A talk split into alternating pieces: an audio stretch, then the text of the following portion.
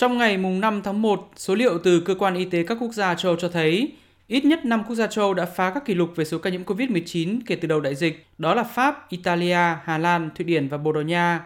Trong đó cao nhất là Pháp với trên 332.000 ca nhiễm, tiếp đến là Italia với gần 190.000 ca nhiễm. Tại Anh, mặc dù số ca nhiễm trong ngày 5 tháng 1 giảm xuống còn gần 195.000 ca, ít hơn con số 218.000 ca của ngày 4 tháng 1, nhưng số ca tử vong vì COVID-19 tại Anh là 334 ca, cao nhất kể từ đầu tháng 3 năm 2021. Số liệu do Văn phòng Thống kê Quốc gia Anh công bố cho thấy, trong tuần nghỉ lễ cuối cùng của năm 2021 đã có khoảng 3,7 triệu người Anh nhiễm COVID-19.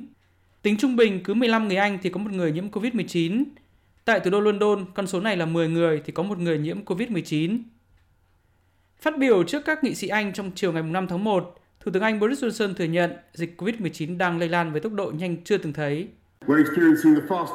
Chúng ta đang chứng kiến số ca nhiễm COVID-19 tăng nhanh chưa từng thấy. Hôm 4 tháng 1, nước Anh đã có trên 218.000 ca nhiễm, dù đây là con số báo cáo chưa đầy đủ. Và nguy cơ lớn nhất là số ca nhiễm đang gia tăng rất nhanh trong nhóm những người cao tuổi và dễ tổn thương, như trong độ tuổi trên 60 là cứ sau một tuần số ca nhiễm lại tăng gấp đôi. Và đương nhiên đi cùng với đó là sự gia tăng sức ép lên hệ thống y tế. Do xác định không thể ngăn chặn được biến thể Omicron nên chính phủ Anh cũng đã quyết định bãi bỏ quy định xét nghiệm PCR bắt buộc đối với các hành khách nhập cảnh vào Anh. Ngoài ra, kể từ ngày 11 tháng 1, những người nhiễm COVID-19 tại Anh nhưng không có triệu chứng sẽ không cần phải xét nghiệm tiếp bằng phương pháp PCR sau khi đã có kết quả xét nghiệm nhanh. Cùng lúc này, chính phủ các nước châu cũng đang gấp rút thực thi các biện pháp mới trước sự bùng nổ số ca nhiễm COVID-19. Tại Italia, ngay trong tối ngày 5 tháng 1, Chính phủ Italia đã ra quyết định áp dụng quy định tiêm vaccine ngừa COVID-19 bắt buộc với tất cả công dân trên 50 tuổi. Theo tính toán, số người trên 50 tuổi tại Italia hiện nay vào khoảng 28 triệu người. Bảo vệ cho quyết định này, Thủ tướng Italia ông Mario Draghi cho rằng những người trên 50 tuổi là đối tượng dễ bị tổn thương nhất trước COVID-19, nên chính phủ Italia buộc phải hành động để cứu sống các công dân, cũng như bảo vệ hệ thống y tế trước nguy cơ sụp đổ như giai đoạn đầu đại dịch COVID-19 vào tháng 3 và tháng 4 năm 2020.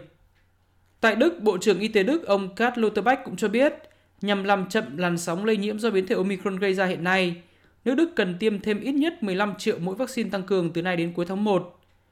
Tuy nhiên, trước đó chính phủ Đức cũng đã thừa nhận không thể ngăn chặn làn sóng dịch COVID-19 mới và để tránh kịch bản nền kinh tế bị tê liệt khi có quá nhiều lao động nhiễm COVID-19, chính phủ Đức cũng đang chuẩn bị dự thảo mới rút ngắn thời gian cách ly với những người nhiễm COVID-19.